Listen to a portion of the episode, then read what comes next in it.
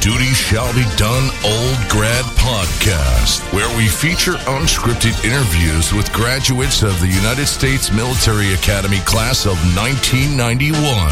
The Duty Shall Be Done Old Grad podcast with your host, Jamie Schleck, starts now.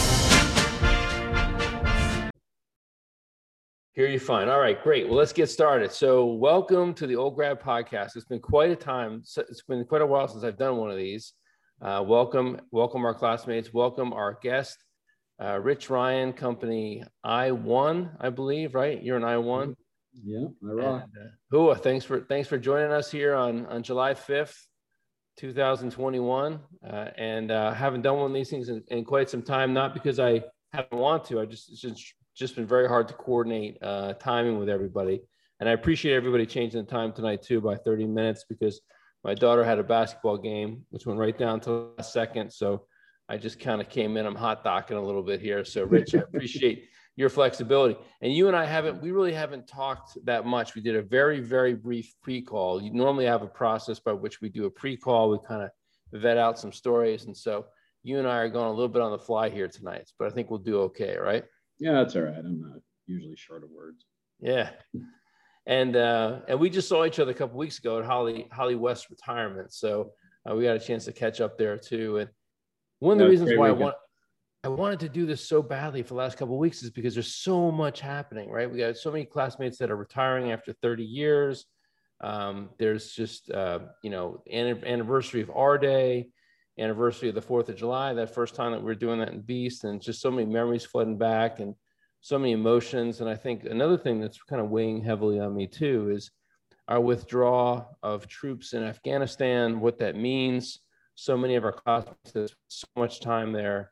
And um, I think about their service. I think about all that has gone into that. And it's just, a, it's just a kind of a surreal time. So um, yeah, no, I agree, and I and I think uh, it, it's just an interesting time for a lot of us. You know, whether it's retiring and transitioning or transitioning into a new phase, or uh, um, you know, certainly we're at that uh, kind of critical midlife crisis phase of, of everyone. So, um, you know, career changes and um, you know, we're career advancements. Um, it's it, it's definitely an interesting you know point in our lives, whether everyone's retiring right now and, and trying to think about their next phase or, or, or whether we're you know all thinking about where we go next. Definitely definitely. And we've got kids leaving the college kids getting married in some cases grandkids being born and there's like a whole different phase of life that's kind of opening up for us. And it's it's exciting but it's also it's really it's really nice to have other people that are going through it at the same time that you have so much in common with and so much you can share with. And that's the one thing that I think was the byproduct of this old grad podcast. It wasn't necessarily the intention, but it really has brought a lot of us closer together. And we've shared some moments of vulnerability and we've been there for each other. There's this 91 healthy leaders cohort that has sprung out of this that Tracy Fisher is leading. And it's been great. I was, I've been on a couple calls and we've got like 15 or 20 classmates that are really there for each other. And there's a couple themes that continue to emerge, right? It's the themes of aging parents. It's the themes of transitioning, uh, transition with uh, career.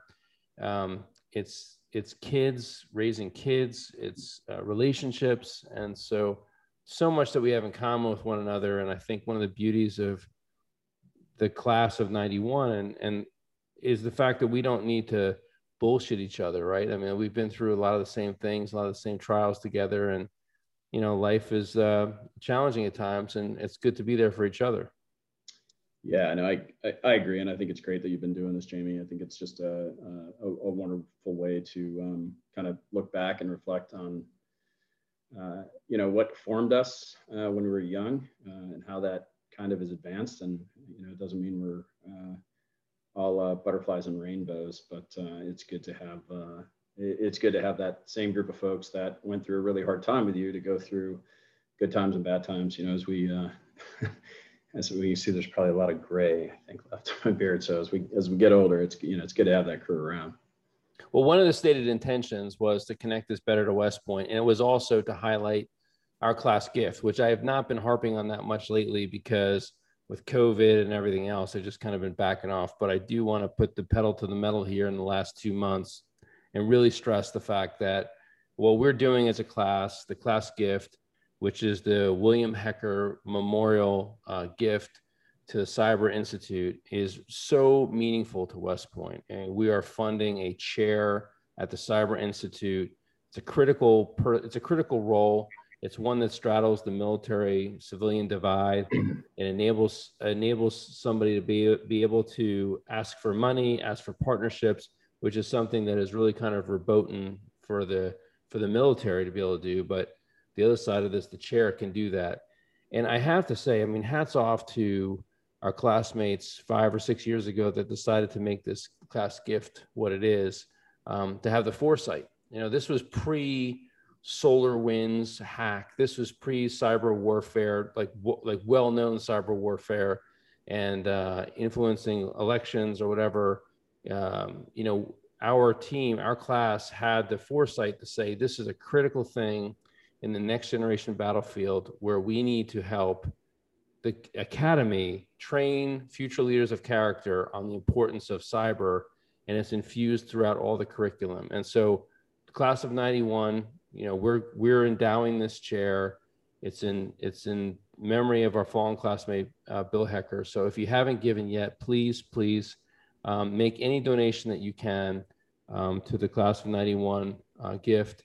It's you can go straight to it by by www.westpointaog.org slash give to 91 and that'll take you right there. Just make a donation. So enough on that but anyway that, that was one of the purposes of this of this podcast but as i mentioned this has become a real labor of love for me and a favorite thing i have so many classmates that have come up and thanked me for this and talked to me about this and uh, Rich, you, you, said you've listened to a couple podcasts, right? So, w- which ones have you have you listened to, and what has been memorable to you? You know, I've listened to parts of a number of them. Um, I listened to, uh, of course, my classmate uh, Lori uh, Ryder, who um, uh, had one on. I don't know, maybe like six months ago. I don't know. Time flies, like it's COVID time. No idea.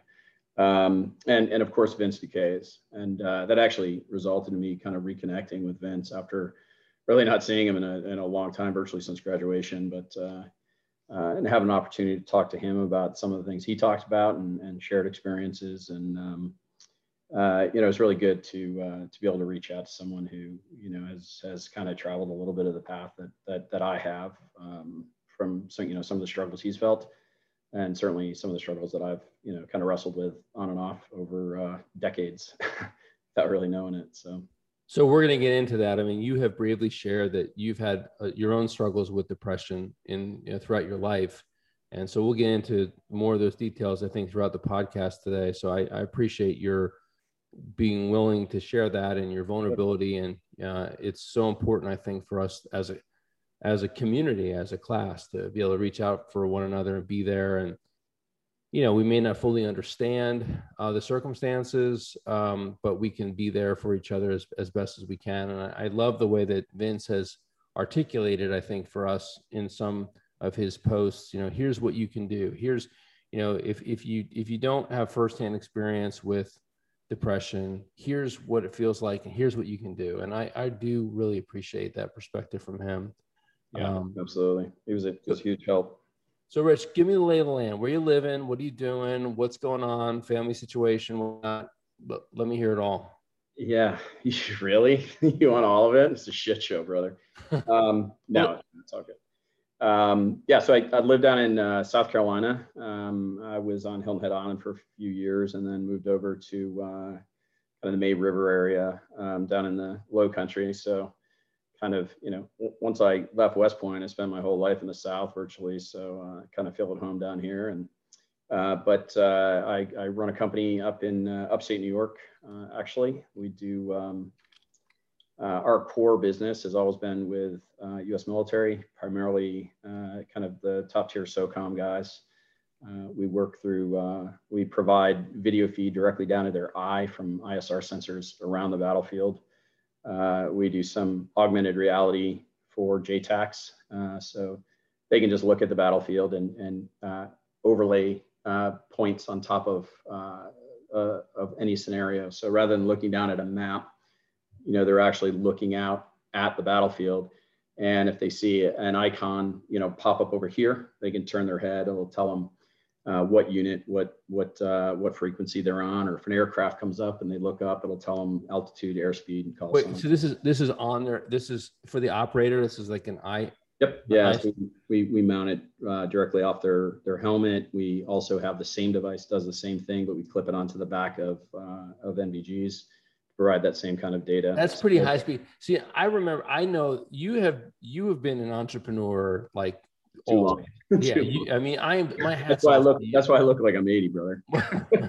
you, I mean, so you just been you've been doing it. Like, so this is your company, right? Like, you are running. Yeah, we yeah we we we put it together and we founded the company uh, June 15th, uh, nine years ago, and. Uh, you know, really focused on military. And of course, we, you know, ran into all kinds of crazy budget stuff. And, you know, that it's, a, it's, and, and, you know, Jamie, I know you've, you've, you've dealt with uh, the military side of things in your past and uh, it's, it's really spiky, right? It's, it's got no correlation to uh, traditional, uh, you know, macroeconomic trends, right? It's, it's political, it's budgetary, it's all that. So it's, well, it, you, it's actually, you're blinded to, you have no idea. Like uh, yeah. my experience with, when I was supplying chem lights, the I had the contract for chem lights to the military, and like, you know, there there's no correlation at all to demand and um, yeah, it's really unpredictable. It's it's yeah. it's, it's pretty painful, especially our space, you know, because we're we're more on the, the the front edge of the technology curve, so we don't really have like program managers and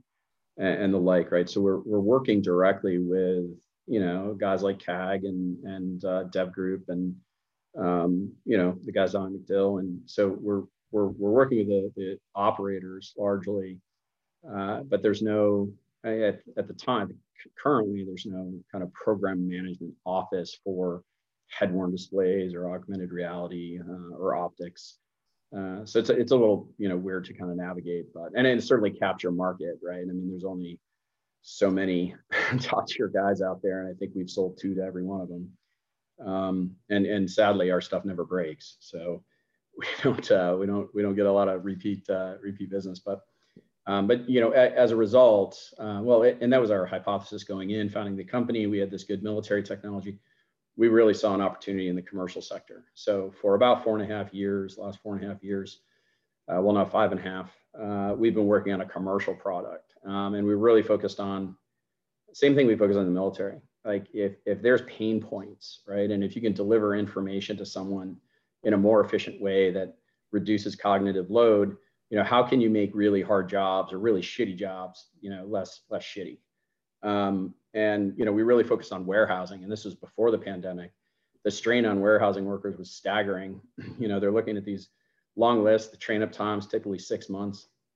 So we decided to take the same approach we took with the military which is only deliver the information they need when they need it. Uh, so we created a system that uh, plugs into their, their current uh, architecture, uh, whether it's host device or scanner. Uh, and then we just present the information they need at the time. So we were really successful with pilots leading up to January of last year. Um, you know, we were seeing training times come down from six weeks, six to seven weeks, coming down to two and a half hours. So we, we could take a brand new employee and have them working at you know full capacity within two and a half hours. So uh, help, help me understand this. So you warehouse. So you, this is like pick, pack, ship operations. You've got somebody that's yeah. I mean, it's I, essentially it's essentially ninety percent of what's happening today. Like fulfillment and and warehousing has gone from you know pallets and, and crates to you know I need two barrettes and you know three uh, you know cases of batteries. And so it's uh, it's really you know, obviously kind of the Amazon impact and, and, and all that. And the pandemic just crushed these guys. I mean, I think Amazon ended up hiring somewhere around 700,000 workers trying to deal with the pandemic. My brother-in-law, my brother-in-law is one of those workers. He took a job with uh, with Amazon. It's it's is a tough place to work, man. They, That's brutal. You know, I mean, these guys, you know, these these these men and women are, you know, walk around. There's tons of pressure, right? They they feel the pressure, especially during the pandemic, just from a societal standpoint. You know, everyone's all of us get to sit at home while they're you know killing themselves trying to get us you know a, a thing of toilet paper um, so yeah there was there was a lot of stress and it was something that we wanted to address to you know make make this job easier so um, so yeah it's you know it's interesting some of our studies uh, we would ask them, you know, was it comfortable? Yes. You know, did you were you able to you know figure it out right away? They're like, yep, right away. Is it slowing you down? And they would say, yeah, absolutely slowing me down. And we go look at the data, and they were picking 10 to 15 percent faster than they were before. But because it was it reduced so much like mental stress, they just thought they were working at half their rate. So so we were really happy with that. Um, unfortunately, COVID hit. Uh, we we launched the product with our partner Zebra Technologies. We developed their HMD solution we launched in January. Um, we uh, I'd gone out to CES and then we went to uh, uh, NRF out in uh, uh, out in New York. Are those trade shows happening like now? Like like in they're just. No, I mean we've had a couple, you know, I've and and it's it's it's really hard, right? You we have these trade shows and it's all Zoom calls and I think know. AUSA they didn't let they didn't let military into AUSA, right? no, and and and and uh, and SOFIC, the Special Operations Forces Industry Conference, you know, that was completely closed and it was virtual. Where is that at? That's in Tampa, Tampa every year in May. That's our that's our big show, really. We, yeah. we typically demonstrate all our new technology to to that community there. And um, what a you know, I had I got a chance to I had dinner with um Tony Thomas, who was the uh, four star. We should, by the way, we should mention our classmate, yeah. Johnny Braga. Johnny Braga. Third star. He is going to be commander of USASOC, U.S. Army Special Operations Community. That's the three star general. He is going. He is in a three star general, pinning it on middle of uh, August, and he reports to the his direct report is to the JSOC commander, which was Tony Thomas at the a, a, a, a long time ago. Yeah. But Tony Thomas, um, oddly enough, went to my high school. He was the previous. Wow. He was the previous one to West Point before me. So I was a huge so, so, so, they, so at least your high school had one success. Yeah, exactly right. What a huge disappointment um, that I, I turned out to be. Right. And so um, he uh, he told me that like you know like he, he, he you know, kind of like in an un, um, like sort of unofficial way, he was like, I hate going to those things. I hate going to, you know, um, uh, AUSA, hate oh. trade show. Everybody's like trying to snap a photo, like you holding something, you know, you like you're holding some some device and boom, it's going right into their annual report, right into their marketing, everything else. Um, so yeah, it's funny. We, I mean, we typically fly, you know, for, for a long time, flew under the radar. You know, we knew who our customers were and we didn't, uh, we would show new technology, you know, particularly at, at, at SOFIC. It's a, it's a, it's a good show and it's a tight knit community. It's not, you know, in the size of AUSA.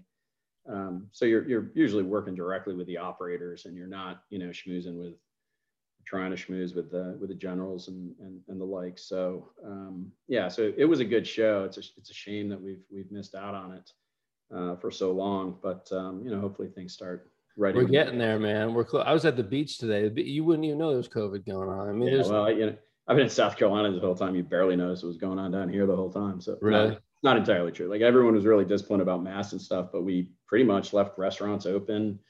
Um, you know, they they took a bunch of seating out and did a bunch of different things, but uh, but of course I work in New York and that, that was completely different. That yeah. Like, so me you, you commute from South Carolina to New York weekly, right? That's yeah. Well, I mean, certainly before COVID I did.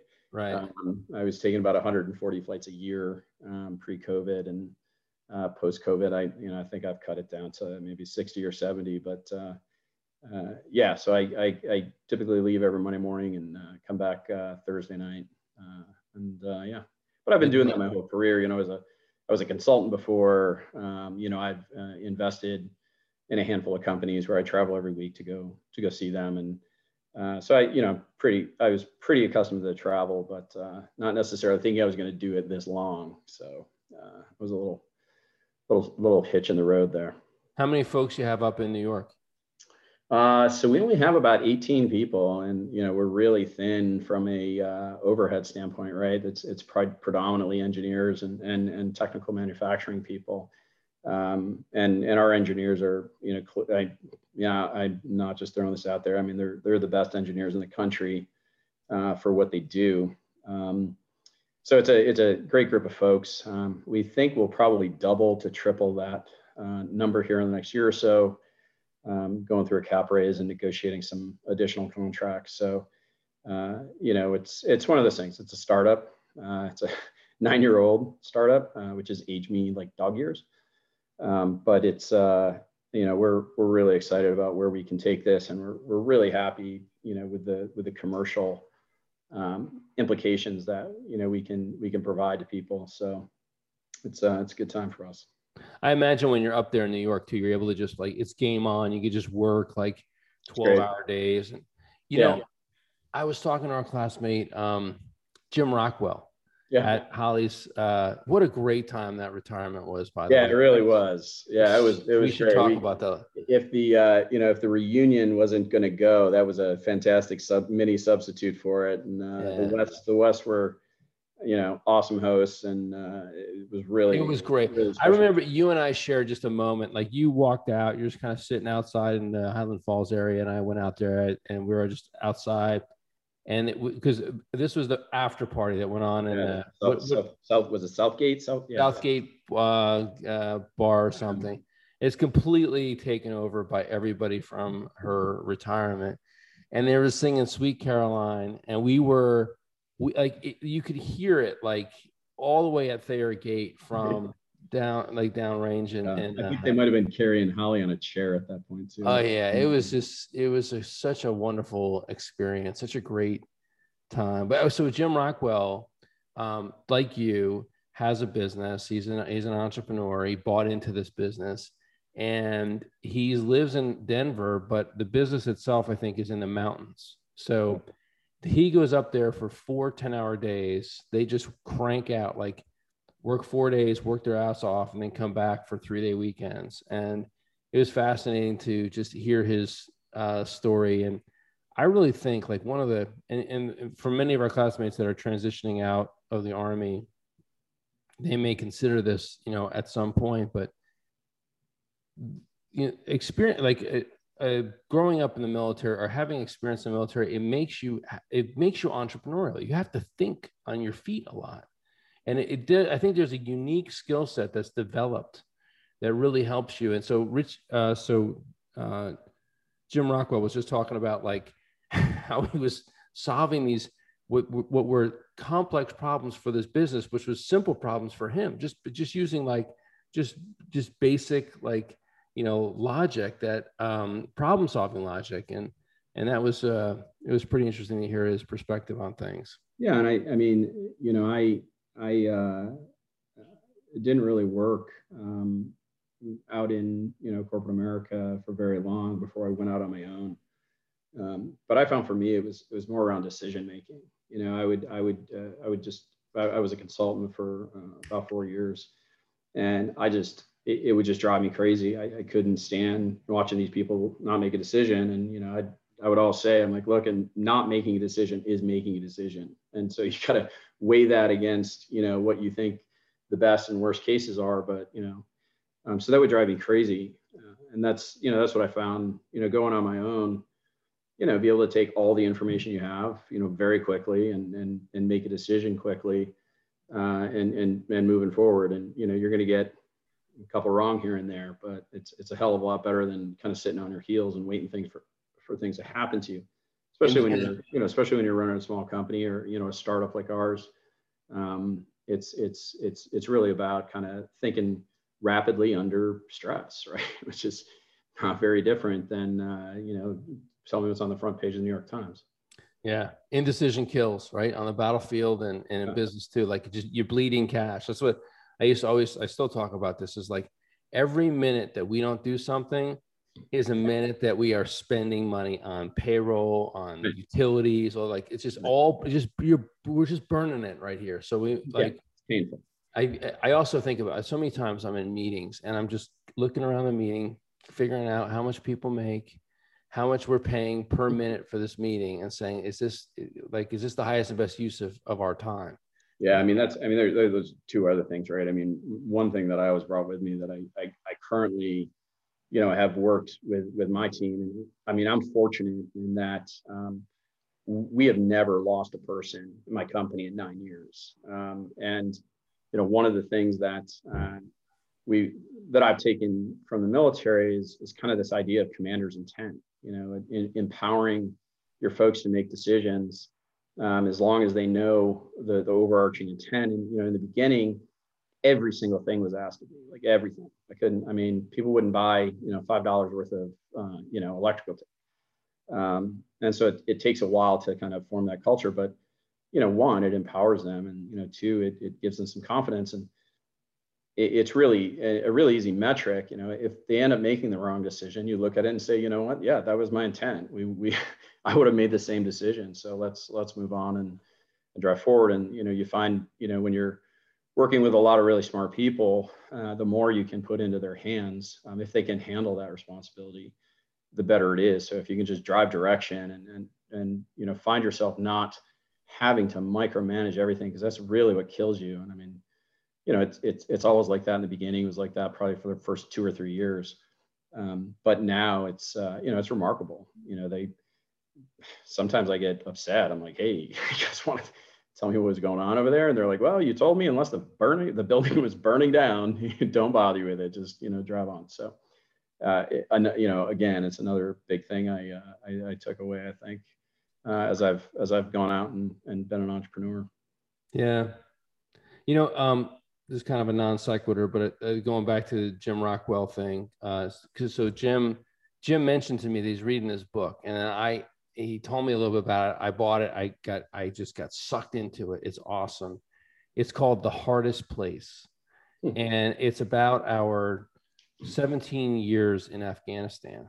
Yeah. And it follows several of our classmates are mentioned throughout this book, but it closely follows the story, the the career of Joe Ryan, General Joe Ryan, who's uh, just recently took over as division commander for 25th ID. Um, and so Jim Rockwell, who was in a Ranger Battalion, who you know, the other Jim Rockwell was able to jump. He got to jump in in, in France uh, in, in, the 50th anniversary of uh, of D-Day, oh, and he scaled the wall of Pointe du Hoc. He he like you know they they they do a replay of, of Pointe yeah. du Hoc. He did that. Dude, I mean, that is unbelievable. That you didn't tell me that, dude. Rock, what's going on, man? That what an experience. Him, he, and Da Sims both did it together.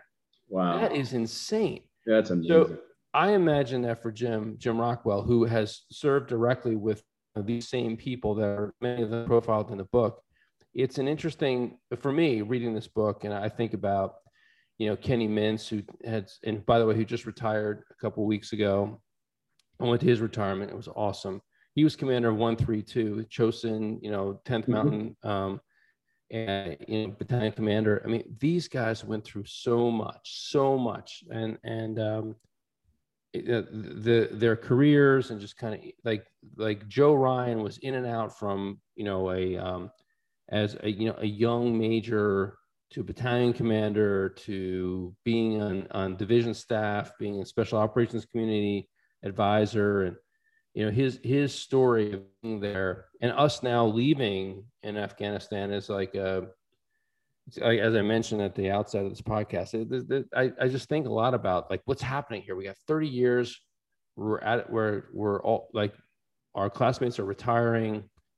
We spent all this time in afghanistan. Now we're leaving. What does that actually mean um, I think th- this book really helps to put a lot of this in perspective. I think the one thing that I take away from this is that technology has gotten so much better that yeah. we now can engage the enemy at the same level we could without having to have you know boots on the ground in these you know in the Pech in the Pech valley and the you know the uh Korengal and and um so there's a lot more that we can still do. I mean, those guys basically held the enemy and kept them from being able to um, to be able to launch attacks on U.S. soil during that time frame. And now we're able to still do that. I think with with better use of technology. That's that's that's what I think. What part of the moral of that story is. Yeah, I mean, I I, I think we hope so. I mean, clearly it's come a long way. I mean, the, the you know the special op guys that that we work with directly, and we build a lot of custom solutions for them to be able to do their missions.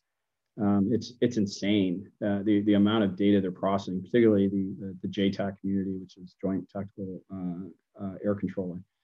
These guys are Air Force Special Forces guys assigned with everyone from you know the CAG slash Delta Force guys all the way down. The amount of information that they're processing every second is is is just amazing. Um, you know, even I, I used to I, I, think it's crazy now. You know, we when I when I I, I was an aviator and I flew uh, Kiowa Warriors, and uh, you know we had three or four radios going at every time, and you know you know lots of information, and and it seems like it's just a fraction of of what these guys are uh, processing on a on a uh, second by second, minute by minute basis, um, and it's all because of technology. It, it almost becomes too much um, sometimes. One of the things we've worked on is kind of decluttering all the data. Um, you know, having too much data is a problem as well. Uh, but yeah, it's I I agree with you. I mean, I just I just question, you know, uh, as as you as you pull out and you you know have these villages that have been uh, supporting U.S. forces for for years and years due to uh, you know, do the hard work of, you know, State Department guys and, and uh, U.S. forces on the ground, village by village. Um, it's, uh, it's, it's a little concerning to me that, uh, you know, suddenly they'll, they'll, they'll be uh, considered, you know, supporters of the U.S. and, you know, things could, things could go south. So, um, you know, it'll, it's, uh, it's a, it's a tough call, right? No, no, nobody knows, but, uh, you know, hopefully the Afghan forces have, you know, they certainly have been, you know, receiving training for a long time from, you know, some of our top guys. And uh, hopefully they can, um, you know, fill that gap and allow us to use, you know, the technology we do have to support them, not necessarily do it for them. Well, kudos to you and your team. I mean, you still get to support them and be connected to some degree. And I yeah, think that's, uh, you know, the technology advantage is, is what's going to be the, the, the, the critical differentiator for us going forward. And yeah. So totally agree.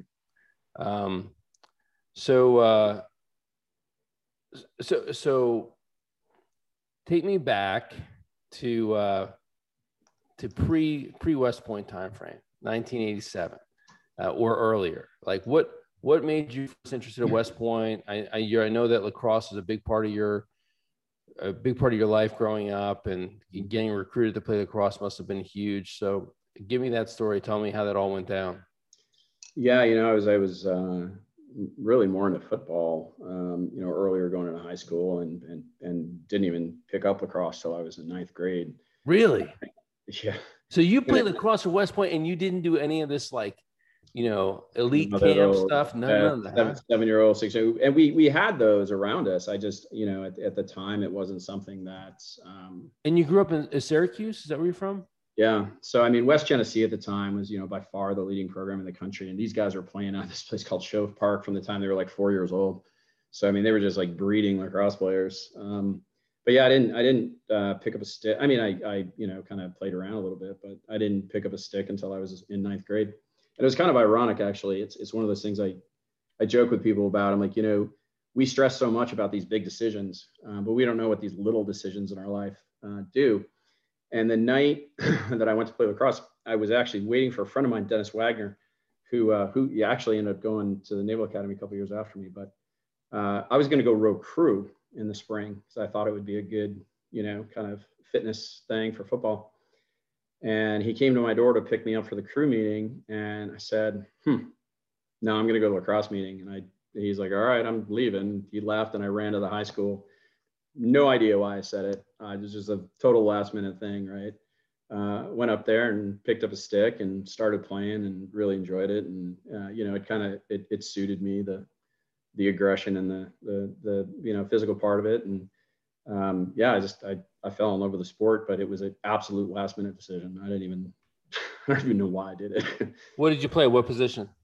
Uh, so you know, I actually started out as a midi. I was a midi and uh, face-off guy, and then uh, my my freshman year, um, so I got I got pulled up to JV for some reason, um, but I was still playing midi. And uh, as I was a freshman, our seniors uh, got suspended from the playoff games because they uh, all skipped school on the you know, senior skip day or something. Mm-hmm. So uh, so like, hey, Rich, uh, we need a defenseman. Like I've never played defense ever. Like not you know close to you, long, you know long stick defense like, well, we need one. So here I am, like a freshman playing in upstate New York, you know, against, you know, West Genesee and Fayetteville Manlius these really good schools. And uh, just thinking, wow, these dudes are going to run all over me. But uh, yeah, so so I, I loved it. Um, I kind of was reticent to play defense, but uh, did you uh, in high school? Did you play against any future teammates that you would have on the Army lacrosse team? Um, you know, I, I played against, uh, I did, uh, a friend of mine, I did, there was a thing called uh, Empire State Games when I was young that was kind of like a New York State, you know, tri-state Olympic thing. Uh, and I, I played with some guys uh, who they, they all, well, many of them went places. So, um, you know, guys who went to Virginia, Maryland. Um, I played against a guy named Johnny Goodwin, who was, was, was my, uh, my teammate. and ironically, Joe Alberici, who's the, the head coach at West Point now, he, he always introduces me as the guy that used to beat the crap out of him because I used to play against him uh, at, at Auburn High School. He was at Auburn High School. I was at Liverpool. And, uh, you know, lo and behold, he goes on to, uh, to great things. He was, uh, he was a, assistant coach at Duke and then moved on and took over the program. And he's, he's really a fantastic coach for those guys. I mean, he's, he's a huge asset to, uh, to that group. We're really lucky to have him. How about Roe? Was did Rose from up yeah. that area, right? Yeah, I didn't. I didn't really know Roe uh, that well, and and bear in mind he was uh, a year or two ahead of me because he ended up going to the prep school. Right, uh, right, but, right. Yeah, but Roe Roe played at uh, at West Jenny, and uh, of course there was uh, a handful of other folks in that area. Our team was, and there's a guy named John Barry that was a couple years ahead of me that um, I played with, but our team was pretty pretty heavy on the Long Island crew. A few guys from Maryland. Um, but there weren't a lot of us. Uh, uh, uh, Greg Wilcox was a guy that I played against in high school who ended up coming to the to uh, to Army as well and graduated with us. Um, but uh, there weren't a lot of upstate New York guys, to be honest with you. You know, it's fascinating. We talked a little bit on the pre-call about this too, and this kind of harkens back to Holly West's retirement speech, which I thought was awesome. Um, was great. And and and uh, by the way, her, how about her kids singing the national anthem? Oh, it's ridiculous. The, the, Von, the, Von West, the Von West family. I, I actually pull Holly aside, you know, at the uh, when we were out at the 49er lodge, and I'm like, you realize all of us hate you, right? Yeah. Why'd you say that? I'm like, because we all feel like crappy parents now. Thank you. Sean, Sean Crowley turned to me after after that after that after they sang the national anthem. All four of them, they were beautiful. Yeah. He turned to me, goes, those select kids better get their shit together. right, right. I know it was ridiculous. She, Unbelievable. She, posted that. She posted it somewhere, and I've I've I've actually watched it a couple more times. Oh man, so thinking, yeah. thinking if I was just caught up in the moment or not. But yeah, no, they were they were great. It was phenomenal. So I'm sorry to digress, yeah. but so she she talked in her in her retirement speech this concept of tribes that she has. She she she found herself identifying with these different tribes. There was like the tribes of of the class of 91. There's the tribes of the um, women's soccer team. There's the tribes of army wives and army moms, and you know, and so it, it is kind of an interesting situation that you are in this tribe, this lacrosse tribe. Sure. So there, there were three grades ahead of you and three grades behind you, and and so you know all these all these teammates. Uh, you played all four years, right? Uh, I did. Uh, I except for a little trouble I got in uh, first year, but you were sitting those hours, as I recall, right? We'll we'll we'll, we'll get into yeah. that, that. Oh yeah, I said that slug. Yeah. but like, how would you how would you describe the the lacrosse tribe? Like like what what like what is what is the um uh you know the the how would how would you describe it? Like what what is the culture of of that lacrosse tribe? Um, you know, it's it's interesting because I think uh, even now, um, you know, the culture changes kind of continuously as as you know time advances. But you know, when I was there, um, you know, I always felt, uh, you, you, know, some of your classmates would give you crap, you know, for being a, a, a, a core squad athlete thinking you're somehow getting over, right? And, and meanwhile, I was probably getting hazed harder as a freshman uh, from from the seniors and juniors on our team than anything that I experienced in the barracks. Um, but at the same time, it was you know a different a different form. It was you know it was definitely a lot of love, a lot of protection, um, and uh, I mean honestly, to to this day, they're still my you know my very closest friends, and, uh, and in fact, you know one of my best friends obviously was uh, uh, Billy O'Brien. He was actually my roommate on most of our away trips in lacrosse, and our our lockers were right next to each other uh, the whole time we played. And Ob, who was my who was my company mate. Yeah, yeah. So and then uh, yeah, and then he started dating my sister in my senior year, and I was like, mm-mm, mm-mm, mm-mm. that's got to be an uh, interesting dynamic. Yeah. So, but he finally asked my uh, he asked my dad to marry my sister. He's like, "You better talk to Rich, brother." So, uh, so he did. He came up to my barracks and asked me. I'm like, "Oh, I'd rather have you marry her than have to kill you." Wait, wait, wait, wait. They got engaged at West Point. Yeah, they, they got engaged in the, the spring of uh, our senior year. A first year? I don't I don't yeah. remember that being. I mean, Rich. Well, they didn't get married right away. So he was a um, uh, OR. I, I can't remember. Yeah, Grad, yeah. Sorry, he was he was a GA for for the lacrosse assistant. Yeah. Uh, so they got married. I I was I was still in flight school, so they got married within a year or so after graduation, but not immediately. So I don't. So he was um he was in Company F1. He's one of the characters of Company F1. Sure. Uh, I remember. You guys, had, you guys, had, quite the crew, right? Well, we had Momo and yes, Brent, Brent Bourne, Born Dog. Yeah. You guys, Sean had, Crowley. You guys, had a, you guys had a great company. I mean, we, was, I, I, love my company mates, but man, you guys like really scored. we had quite a few lacrosse players too. So we had Rowe, we had OB, Sean Crowley, Sean Crowley, Moose George played for a little bit. Yeah, he did. Um, yeah, he was good. Yeah. Really good. Yeah. Oh, I forgot he was in F1. Yeah. Yeah, so we we had um so one of the things that one of the cultural things that I remember about the, the lacrosse team is that your academic records were were less than stellar, right? The the um the lacrosse team probably had a and so yeah. when B- Billy OB first a year, he applied himself like like like you wouldn't believe. He was so yeah. focused on academics and he made the dean's list and he was so damn happy. He was like yeah because I, mean, same, I recall thing same thing happened to me my senior year. Oh, you you made Dean's List also? Yeah, I know. Yeah. I thought I could do that. So. Yeah, yeah, he made Dean's well, List. Billy Billy spent Billy had a lot of extra time in school because I'm pretty sure he went to summer school every year. But uh, yeah, yeah, and, and now of course he's you know incredibly successful and uh, moving tons of money around. So I'm like, wow, he's the best. Yeah, he's great. He's a great guy, and I mean, you know, obviously he's still like. So I do recall he had an interesting transition story. We should talk about transition also at some point. We'll yeah. get this in, in, your story, but I remember. So he, I, he might have served six or seven years or something. He he he was uh what he was a captain when he got out. No, yeah, he yeah, because he had a year there at West Point, and then he um, I'm not sure what rank he was when he got out, but he you know obviously then he went to Fort Sill, and then I know he spent at least three years or so.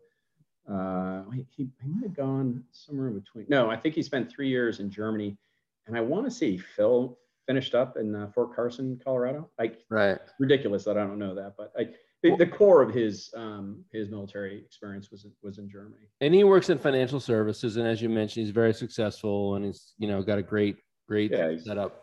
But his first his first job, uh, I guess somebody asked him to go get coffee or something like go go like go bring the coffees to everybody, and he was like. Motherfucker, don't you know?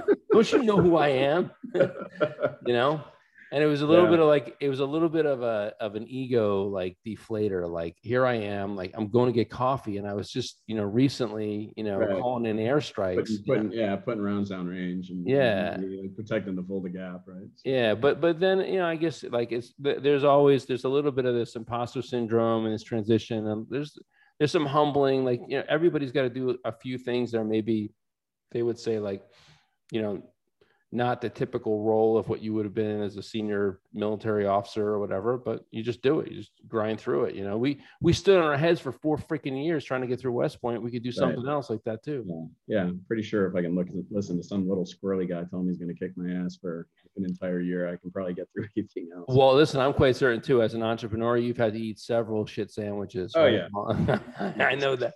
It's all about the condiments, baby. Yeah. Um, yeah. If you got to eat um, shit, don't you yeah. know don't don't I had, you know, I, had, I, had a, I had a little bit of a tough transition, right? I, I left and I went to, I, I was planning on staying in. I was um, in the process of assessing with uh, with 160th. My my commander, who kind of became my mentor, was the Task Force 160th commander during uh, during Somalia, um, and we we became really close. I ended up being his uh, his nighttime battle captain uh, on his brigade staff, and really liked him. And he kind of mentored me into. I was going to go be a, a comptroller, uh, go to the Syracuse University program for a year and a half, and then I was going to be a comptroller for 160th for about a year, and then I'd make major and uh, take another command. So I was really excited about it, and then that's, that's when PERSCOM changed their policy, where if you, you got sent to advanced civil schooling, you had to single track that for the rest of your career. Uh, and that that's when I kind of threw up my hands. I was, you know, I was I just I thought it was ridiculous. You know, the the, the whole selection process was around leadership and uh, and we did, and, and, they're like, well, no, you can't go back into an operational role. And I'm like, you guys are all insane. I'm, I'm, I'm out. I can't take it. Um, so I, I, did go to business school, but I I had planned on staying in. Um, and so my transition was really tough my first uh, year. In fact, I called my old commander who was working at 160th and said, look, I think I screwed up, man. Like, I just can't deal with these people. Um, this is when you're consulting? No, this is just when I was in business school. Oh, so you went to, did you go to Cornell? Cornell? I did, yeah. Yeah. Mm-hmm. Okay. Yeah, Look and I remember Ivy, like Ivy Leaguer, man. Look at you. Right. I mean, look like it. I shaved. I shaved my beard a couple weeks ago. Thank God. Yeah, yeah, yeah. Had the hillbilly look. Um, yeah. So, well, how many years were you in? How many years were you inactive, uh, or in the active army?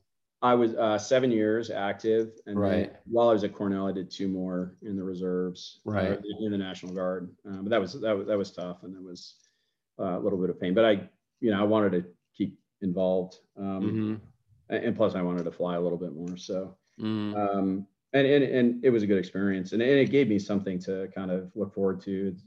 I didn't feel like I was really fitting in with um, a lot of the folks at Cornell. Not nothing against them, but I just didn't understand the way they thought about stuff. were you going? Wait, so were, were you living up there, like living in? Uh, yeah, I lived. Yeah, I lived right in Ithaca. Ithaca, um, yeah. Yeah, that's a neat little town. I was I was up there a couple times looking at schools with my kids. Yeah, no, it's great, and it was a great experience, and it was it was a really good program for me because I really didn't know what I wanted to do. I mean, people were talking about fields that I just didn't even know what the hell they're talking about. They're like, "Are you interested in investment banking?" I'm like, "I don't know what investment banking is." Um, so, so wait, wait, you married at this point? I was, yep. I, I was married um, just a few years before I got out. I'd been married probably for two years when I got okay. out. We went up there together, no kids at the time. Uh-huh. Um, and it was, you know, it was a great experience for me. Like I just couldn't understand why everyone was so stressed out all the time. And uh, you know, I I'd get up at four, or four thirty in the morning and I'd do all the work that I had to do. And you know, my first class was like 10. So I'd, I'd go to my class from like 10 to 2, and then I'd go out and start fly fishing on a river for five hours, come home, do my work in the morning. And meanwhile, people are like, ah. no, it's not that bad, really. You'll be okay. I got to get that A plus. I'm like, nah, I'm pretty good with a B.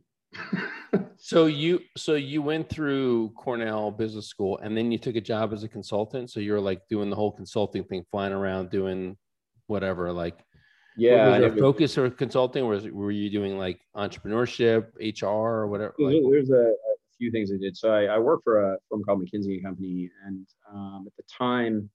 Uh, they supported M&A projects and, and really didn't do turnaround stuff, but I found myself in, in both of those scenarios. So uh, I, I range from corporate strategy um, primarily in the retail space, um, but the vast majority of my time was um, supporting acquisitions uh, for, um, you know, I worked on the, and this is publicly available, not that anyone gives a crap about me, but um, I worked on the Keebler uh, Kellogg uh, acquisition. So Kellogg had, had bought Keebler. I spent quite a bit of time uh, you know, driving that. I worked on a couple other acquisitions. Like Keebler and Kellogg, like Kellogg, like the cereal, and Keebler, like the cookie yeah, company. Yeah, yeah, yeah. yeah. Trying to rationalize their supply chain, saying like, well, you know, if we uh, if we eliminate these. Uh, well, it's actually different. Not to bore everyone, but there's only two distribution systems in the country: direct store door and non-store door.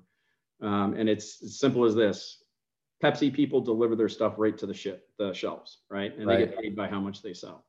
Uh, but uh, Kellogg, they would ship their stuff to nine distribution facilities around the country and then ship them to the back office of a grocery store and, and be responsible uh, or, or leave the responsibility for the, the store itself to stock the shelves. Um, and obviously the, the, the, former is, is much more profitable. Um, Keebler had a direct store door uh, distribution system. Um, you know, Kellogg had things like, you know, Pop Tarts and things like that. They, thought would uh, get a get a spike. That was part of the job I had to do is figure out how much product we could get through these you know 175 distribution facilities um, and which ones they would be. I had, I had models that you just push buttons like Pop Tart, Pop Tart Swirl, you know whatever, just to see how it could flow through the distribution network. But it, it was a great experience for me. I, I learned a ton. um, I worked with this guy, Robert Van Brugge, who's, who's, one of the smartest people I've ever met in my life. I, I, think he's actually like the CEO of Sanford Bernstein right now. And he, he had recruited me uh, at one point. Maybe I missed the mark on that one.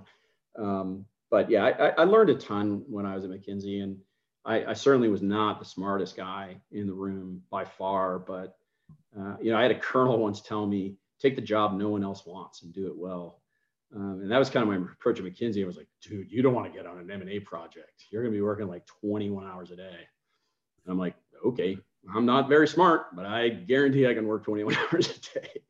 Uh, and it, it's really that's an interesting well. wait. That's an interesting thought process that this colonel said. Take the job nobody wants and do it well. Yeah, that's true.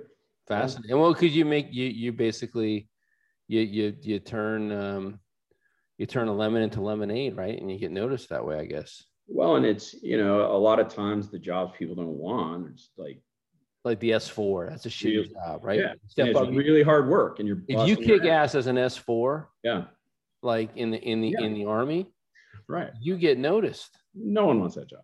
Yeah, yeah. So yeah, so that really stuck with me for a long time, and I, I you know still carried around to this day. Like, look, if it's a hard job, you know, I, I can't art, I can't outsmart anyone except for maybe Billy O'Brien, my brother-in-law. But um, just kidding. Who made Dean's um, list first a year, second semester? Right. Yeah, no, he's a super smart guy.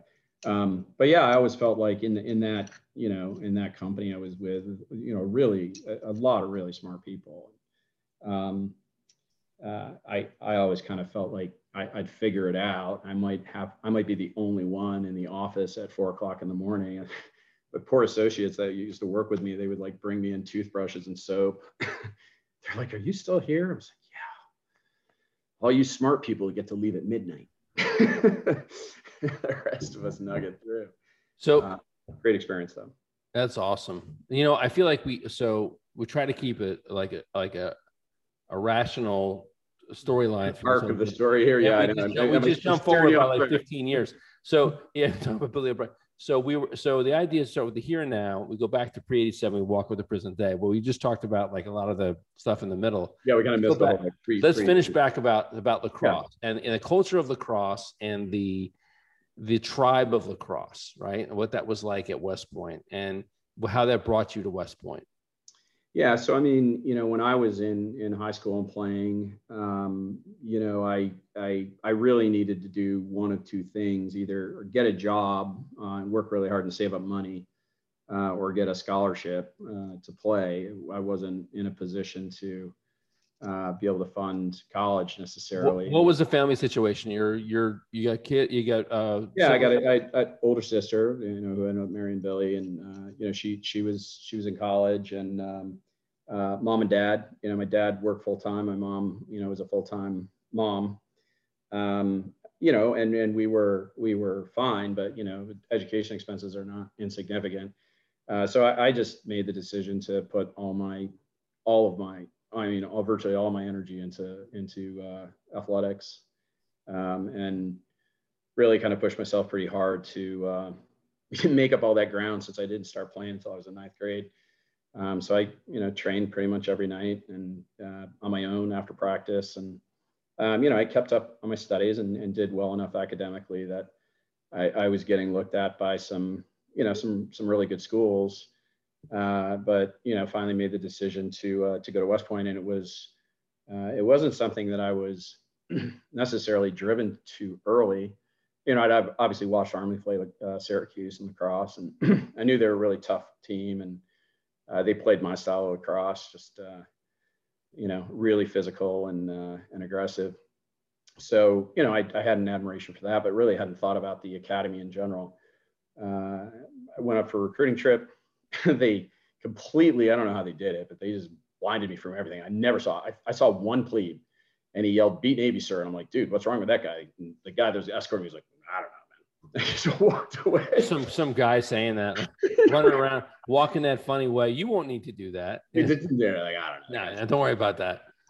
Um, but, were the grad assistants there too? Recruited, like were they part of the whole recruiting process? Um, I wasn't. Uh, I'm trying to think of his Rob Hoynes. I can't remember who the grad assistant was when I was there, and I did see him, but they wasn't. They weren't strong in the recruiting process. I ended up staying with a guy named Danny Williams, who was a senior, who's probably one of the best, best defensemen Army's ever had. Was it? He was, a beast. So your brother-in-law, uh, Billy O'Brien, who was a grad assistant, but didn't there something happen where there had a party or something, and like somehow like they um they had recruits at a party or something and oh that was yeah i think uh, we probably shouldn't tell that story. I don't know. Yeah I, you know i never got the full story and and we kind of have a policy. Like if you don't need to know maybe i just shouldn't tell you. Well i i well listen i i don't i don't want to talk out of school here. It's probably 30 years ago but i i think that back in the day the grad assistant's job was that get get these kids interested in west point Show minimize minimize the bullshit they got to do maximize yeah. the fun they're going to have. And yeah. i think that was part of the mantra of the grad assistant job back well back I, I think it's i think it certainly was with with lacrosse and, and probably hockey. I don't, I don't know about the uh, the rest of the again i think lacrosse and hockey very similar cultures right? You probably you know, like this kind of and rugby too yeah. rugby right i think uh you know, yeah, and you know when you when you were talking about tribes before, you know, I remember talking at uh, uh, at uh, Totes' uh, at funeral, and uh, you know I, I didn't really i mean i knew a lot of people there but they weren't you know in my direct tribe right at at uh, at, uh, at west point. Um, but it was interesting because i, I kind of sound like a total geek um, but i really look at west point to me and, and the alumni and, and our classmates and the people in the years around us it's kind of this venn diagram. Like everybody had this kind of core central group that they they really formed to whether it was their company mates or you know an activity they did or you know in my case you know it was lacrosse and, and my company. But there was always some overlap right? So you know became you know i uh, you know became best friends with uh, with tommy mcteague um, just through you know a friend of a friend of lacrosse and, and and those things kind of expanded. But but when i was at that funeral i realized like we all just have so much. Any one of those people could have been in my core tribe that were, were, at that funeral. Um, and it, it was kind of a nice feeling to think about you know you're really blessed with you know a number of friendships when you're there that are that are just unending. And and you know you know these people will do anything for you and you'll do that for them um, but it was a really nice experience to kind of look around that room and be like yeah there's you know i think i've got 10 i think i have probably 500 and i just you know you just don't know it yeah i think that's the beauty too of of this experience of of being uh, where we are in life, you know, that we get to reconnect now the way that we have. I mean, of course, we don't want funerals to be the, the reason to reconnect. We've got reunions and other things, and uh, technology is enabling enabling us to do it and taking advantage of retirements and whatnot um, as happy opportunities to reconnect. But this is, you know, life is for living. In the yeah, in, in in the words of uh, Kenny Mintz, who I who I who I'd love to uh, I love to connect with. You know, life is for living, and that's what we're gonna do. And that's what it's all about. Yeah, and you know we've got a great you know great group of, of folks around us. So um, and it's you know it's been evidence throughout my life. You know even if you don't see someone for a long time, you know those would be the same people that turn around and drop everything for you if you need it. And you know we've all been in those situations where we've had classmates who have you know uh, gone through a struggle or done something and like you know, I, I remember, um, you know, people saying like, dude, like people don't do this. Like, of course they do. like this, this is what family does. Right. And that's what it feels like. It's, it's more family than, uh, than just a friend. It's just obviously so much deeper than that. Right. So on this concept of tribes, right? We talk, I, I just coincidentally of the several female classmates that I've interviewed, four of them have been soccer players, right? Holly West, Tracy Fisher, Beach Saxey, um, there's one more, I think. Um, oh, uh, Becky Canis. And so they talk about the esprit de corps of the women's soccer team. And they talk about like this walking down to the river courts as being this experience that they that they could if they could go back they would do that thing. They would walk together down like that experience back and forth. Now you told me a story at Holly West uh, retirement when you guys were walking, doing the same walk, walking down to the river courts or wherever you guys would practice for for lacrosse, and um, and there was a there was a squirrel in a in a tree, right? So all right. tell, me, tell me this story. So you're all there walking with these sticks. You got the lacrosse balls going and everything. You're we're like actually walking in a semi formation, right? Yeah. No, we're all we're all just kind of uh, walking out. I think we had a, I think we had a team meeting. Maybe we were. I, I think we were going to the river courts. I thought we were going to Eisenhower Hall, but I think we met in Eisenhower Hall. Went down the river courts. It doesn't matter. We were walking, and, and we had a, a classmate that started with us and ended up uh, leaving and going to Hobart. But this guy name was Tim DeLoe, man, and he was Tim DeLoe. He, I remember him. Was he an A? Was he an A one? I don't know. He wasn't long long enough for me to figure out. I he might have been an A one because he was a misplaced A one guy, but so was Robbie Cahill, I think too. So, um, but, but he made it through. Robbie K. Robbie okay. Cahill was also a lacrosse player, right? As yeah. well, right? Yeah. yeah, yeah. So yeah, speaking of culture, yeah, um, yeah. But I mean, what a great group of guys. I mean, it was like totally. We we, literally did bleed for each other on a number of occasions in some pretty raucous uh, bar fights. Um, in fact, I'll, I'll tell you a story that uh, that Billy O'Brien tells, but um, yeah, so we're going down, and Timmy DeLoe, he could do anything um, except study. Uh, he just couldn't. Like he was constantly, you know him, right? He was he was just like high energy, just couldn't focus on anything. But he was an incredible athlete. So we're walking, and probably, geez, I don't know, had to be at least 20 yards away. Squirrel. Is it, you're by you're by Eisenhower Eisenhower Hall, I think, right? Yeah, yeah, right, right over by the right over by the gingerbread house. Right by the ginger, right, right, right, right, right, right, right where, where uh, Chris Hartley lives right now. Yeah, yeah. So uh, squirrel pops out, and, and Timmy's like, "Think I can hit that squirrel?" We're like, "Dude, no way can you hit that squirrel!" And he wound up like he didn't just block, like he wound up and fired a shot and nailed the squirrel. Went just crossball, and we're like, and he's like, "I killed it! I think I killed it!" And we all Wait, went was the squirrel in a tree or was it on the ground? No, it had just come out of the tree and it was just, you know, kind of scooting across the ground. And he just underhanded, probably shot, no exaggeration, probably shot that ball 90 miles an hour and uh, just just sent that squirrel sailing, just absolutely devastated it. Everyone on the phone right now is probably like, you sick bastard. But I got to tell you, it was the funniest thing I've ever seen. But so didn't this happen like the squirrel was like uh, convulsing?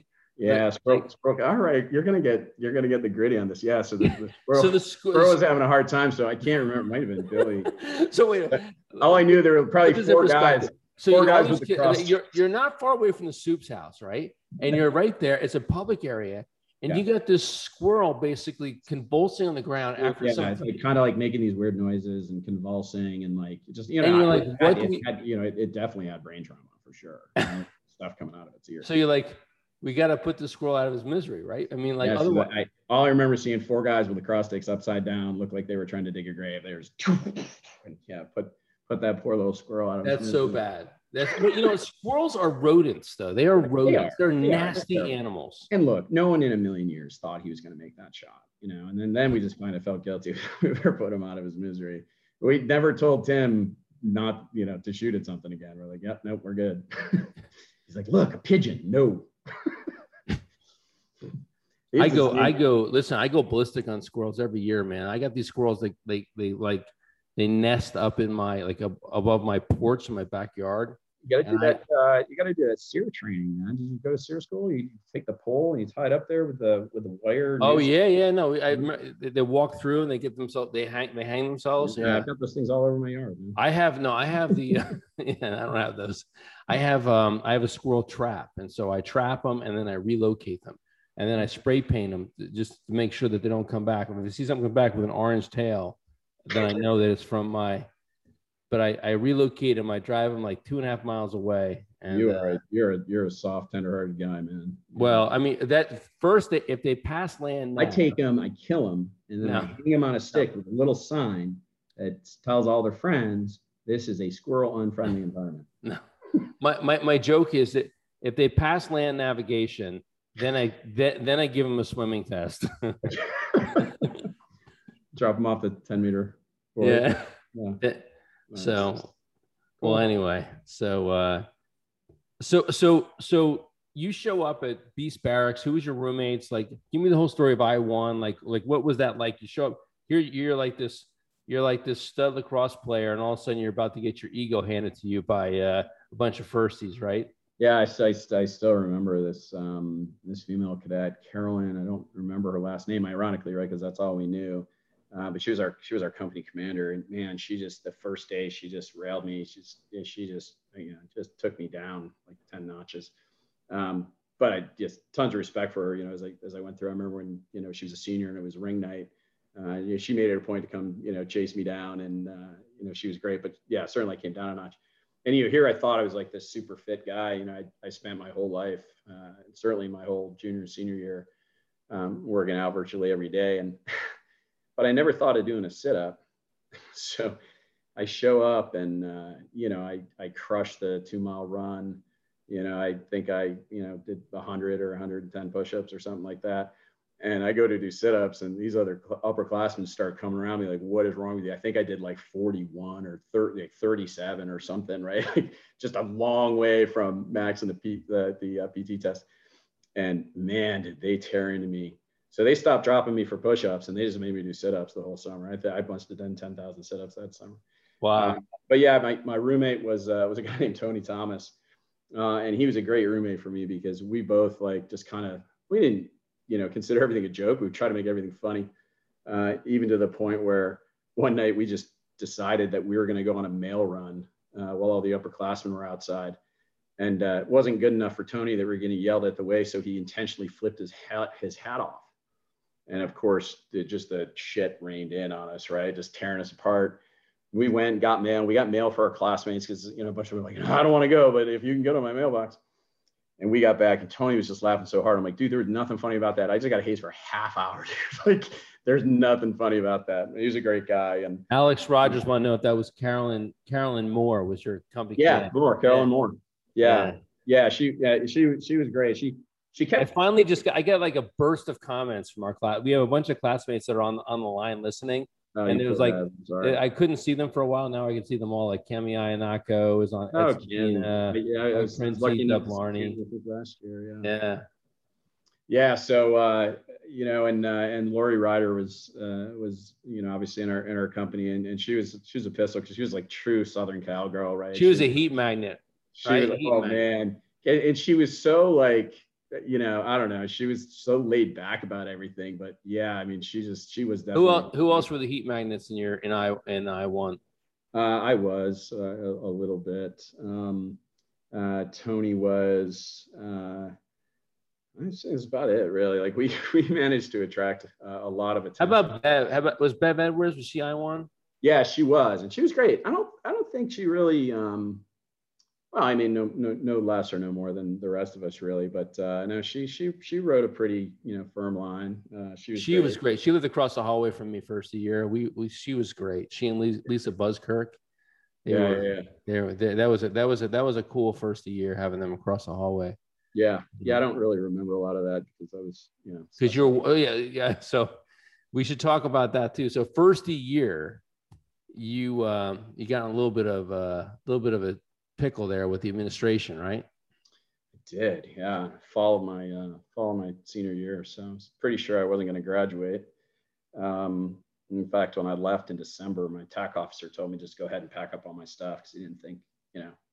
Because you ended up with a Supe's board. Yeah, I was supposed to have a Supe's board, and uh, and meanwhile, I'm just doing my time. I think I had, I think my my slug was 125 hours for that one and uh, and I started to walk them off, and then they said no, it's like a bad example to have you know seniors out here, so uh, they made me sit three hours for every hour. Oh, that was why you were sitting. It wasn't because you're a Corps Squad. They said it's bad example to have firsties. No, in, in, fact, um, I made the decision. You know, I talked to my coach and talked to my TAC and a bunch of other people, and made the decision not to play the spring of my senior year, so I could focus on being a good cadet, which was not necessarily my focus before that. Um, so yeah, so I, I sat that time, but uh, was fortunate enough to uh, to head out on a spring break. I don't know why they let me go. So wait, hold on, we got to back up a second because right. it's because I was like in your area, like I was um, like I one was connected to the battalion right. regimental staff, whatever. So I yep. and Breton and Breton and yeah. was my yeah. design partner, and he was your roommate. He was my roommate my senior. He was a roommate a couple times, but he was my roommate my senior year. and I, I remember you sitting and being like, "I am going fucking crazy. That was horrible. Yeah. Fucking like, horrible. I, I would have walked, I would have walked yeah twice those hours. Yeah, like like this place in your, in your full dress uniform. This like, place is bottling me up. Like I like this it's getting under my skin. This place is getting me going. Yeah. And so um and and so Brett and I were doing computer science, and we'd be grinding away, and you be, you were there also, and and um, so that was my experience pre spring break. Now, Yeah. spring break, for some reason, we had this eclectic connection of all these different people. Yeah, I it was- it was-. It was it was it was you, me, uh, Sean Crowley, um, Eddie Bayouth, Eddie Bayouth, Brent Dave, Bourne, Dave, Dave Romano. Rowe was there. Yeah, we had um. Tommy Keene from D1 was there. Yeah, let's see. That's that's my Venn diagram, dude. Like it's you know a couple of lacrosse players. Lacrosse players, good friends at their company. They're you know company. Was. Tommy Keene a lacrosse player? Uh, Tommy started out. Did Tommy try out? I, th- I think he he tried out his his his uh, his plebe year, uh, and I think he I can't remember if he played JV, but he he only played for a short period. So of time. that's why he was connected. Was he was a lacrosse connection so. D1? yeah. But But then then we had all the F1. You had all the F1. you know all the F1 guys. Yeah. Right. And so I recall you walked your last hour, or you set your last hour like the afternoon that we were flying out on spring break or something. No, no. They they gave they gave us all a, uh, a pause for spring break. So I think I might have like finished I don't know seventy five percent of it, but I was walking. when you had to come back, you could still walk more. Yeah, when I came back, I still I still had you know a month or so left. I mean, I was I was I was uh, I was walking off. They they let us walk off. Um, you know, come out of room restriction and walk off your final hours before graduation. So, So, you had I- been cooped up. You were cooped up basically since the fall. Um, and this was your your first like you. I recall you had rocket fuel in your veins. Like it was you. You were like every minute you needed to be awake. You needed to be partying. You needed. I mean, it was like you led. You led. You you were the you were the um, the pace setter for spring break. Well, I'm And sorry. it was a hell of a pace, man. yeah, I- I remember just having a great time, and then I, you know, I remember like going off to all these places you normally wouldn't go to. If you remember, like those Mayan ruins, they have all these signs around here: "Do not swim, dangerous." And uh, instantly, we all like take our shirts off and like dive We in. swam, we swam those- in the tunnels. We with swam in the pool in the in the where the in the hotel. They had like the little a little fountain. We're swimming in that too. I forgot, I forgot about that. Yeah, sorry. Might have been. And then we all had Montezuma's Revenge. Oh, on So- the way back. So we're all taking turns, like waiting in the bathroom, like like the next, it was like it was almost like the scene from um, what's that what's that show with that bridesmaids show where they're all like else. The Hangover. No, no, no, no. It's not the Hangover. It's um with with with the Bridesmaids. bride, bridesmaids. Yeah, the, the the one is going to the bathroom in the sink, like sitting over the sink, like don't look at me, don't look at me. Oh, we're really going highbrow here. Oh yeah, and and we also we would have um, we'd eat at the all you can eat four dollar ninety nine dollar all you can eat brunch. That's all we would eat. Like we eat one meal a day, and if we eat the Yeah. they, like an hour and a half, we'd eat, and that was it to the next day. Yeah. The rest of the money was for was for That's what I alcohol. mean. Yeah, now they call that intermittent fasting, and it's smart. Yeah, that's right. We're- we were we're way probably- we were we were way ahead of our time. Man. Train, we were trendsetters back then. We were Yeah. trendsetters. Yeah. We totally were. But yeah, so how- that, was that was about the only fun I had my senior. Well, I So- shouldn't say my only fun, but So you see, by the way, you see, I have like a little bit of a tan here because I was on the beach today. yeah, I got a I- bunch of fun too. I have like I have pretty dark skin. Like I have like a little Spanish in me or something. So like I have like pretty for an Irish guy, very dark complected. And so I was like, I was down there and I was like, listen, man, I'm good to go. I'm just gonna basically you and Romo, you and Romo both. Yeah. So I said, I'm not putting any suntan lotion on. In fact, I'm gonna put baby oil on because I'm about to get myself a, a really good tan here. Do you remember I got like fried? Like You, I- you and you and Romo. I almost needed to go to the hospital. Like it Yeah, was Romo so was bad. Romo was throwing up. It was so bad. you, both got fried because Romo's like, "Ah, you know, he's got his nice dark Italian skin. He's like, nah, I'm gonna bronze this up a little bit. You know, I'm gonna make myself ready. Eddie. Bayouth, Oh, Eddie. Bayouth was busting our stones about that just recently at uh, Moose at uh, at Eddie at his retirement. And uh, all I could do one night was just lay in bed with Yeah. just it shivers, you know. yeah, we like, were, we were dropping shivering. old towers on Yeah. calls on Romano and you guys for the whole night. And I'm finding I know. you guys are stupid enough. I'm going to bed. I got shit to do in the morning. I know. I was I lost like I lost like two days of spring break just recovering from sunburn. It was so bad. Uh, it was Those a, are it was good times, time, man. Yeah, it was a beautiful time. I, I dug up some old photos from that with uh, Crowley sitting over trying to sacrifice me on some Mayan platform or something. So I got I got to pull those out and. Uh, oh, I got a classic photo. I wish I could pull it up here. I would show it. Uh, I got a classic photo that um, it's it's a bunch of us with drinking the old school Coors, and my son my son actually um, he submitted it as a competition for some old school like Instagram thing, like like old school. Yeah, like, yeah, yeah, yeah. like kind of throwback or something. Yeah, yeah, yeah. So it was, it was that's pretty, pretty wild. Yeah. Yeah. Oh man. Um, yeah, those those were those were great times. So then um we got about I, I want to just gauge the time here. We should be sure. winding this up in another 15, 20 minutes, right? So okay. um so so West Point, obviously you you kind of get out a little bit by the skin of your teeth, right? You're a little bit afraid there might be a Supe's board, but there was some divine intervention that you didn't know about at that time, right? Because like there was, there was, there was someone who weighed in that uh, was um, a lacrosse fan with who was a general officer, right? He's, uh, he's, yeah, he's a general officer who you know I had um, come in contact with only a couple times, but uh, um, the few times that I came in contact with him, you know, he would you know grab my face mask and tell me I I remember we had a, a guy doing some fairly cheap shots in an Army Navy game, and I just decided to have enough. And that guy didn't get up and get back in the game, and General started stomping over to me, and I thought, man, I'm in some deep shit. He just grabbed me. He's like, "That's what warriors do," and just walked away. so we kind of hit it off. But um, yeah, apparently there was some intervention, and you know, I was I did everything they told me to do. You know, I was, you know, trying to be the best cadet. You know, I was, you know, I joined as many intramural, you know, teams as I could. I, we didn't have a heavyweight boxer, so they were like, "Well, Rich, you're going to be the heavyweight boxer." I was like, "All right, whatever I got to do." So, you know, I, I, I, I, you know, I worked hard and I went through, you know, a bunch of uh, conversations with a lot of people, certainly. But um, yeah, literally the day before graduation, we did rehearsal. My name wasn't on the list uh, and it turned out it was just a, a fluke, but I was freaking out because, you know, I had my whole family there and I still thought there might be a chance of not graduating. Like at that point, I should have figured I was, but of course, who the hell knows? So, yeah, so I went up and I was waiting for George Bush to like say, Richard, oh, wait a second, there's an asterisk on this. Yeah, I'm sorry, son, you're gonna have to go on. So, uh, so yeah, that's the picture you posted was you know, we all run down into our classmates' arms, and but I I snuck off. I thought I was hiding behind this big stack of speakers, and um, I was just kind of overwhelmed, right? And uh, you know, sat down, and I had a lot, had a lot of thanking to do, and uh, you know, only to find that picture pop up uh, in, in some newspaper the next day. I can't remember. yeah, yeah. That's the picture, right? Yeah, I was a lot better looking back then.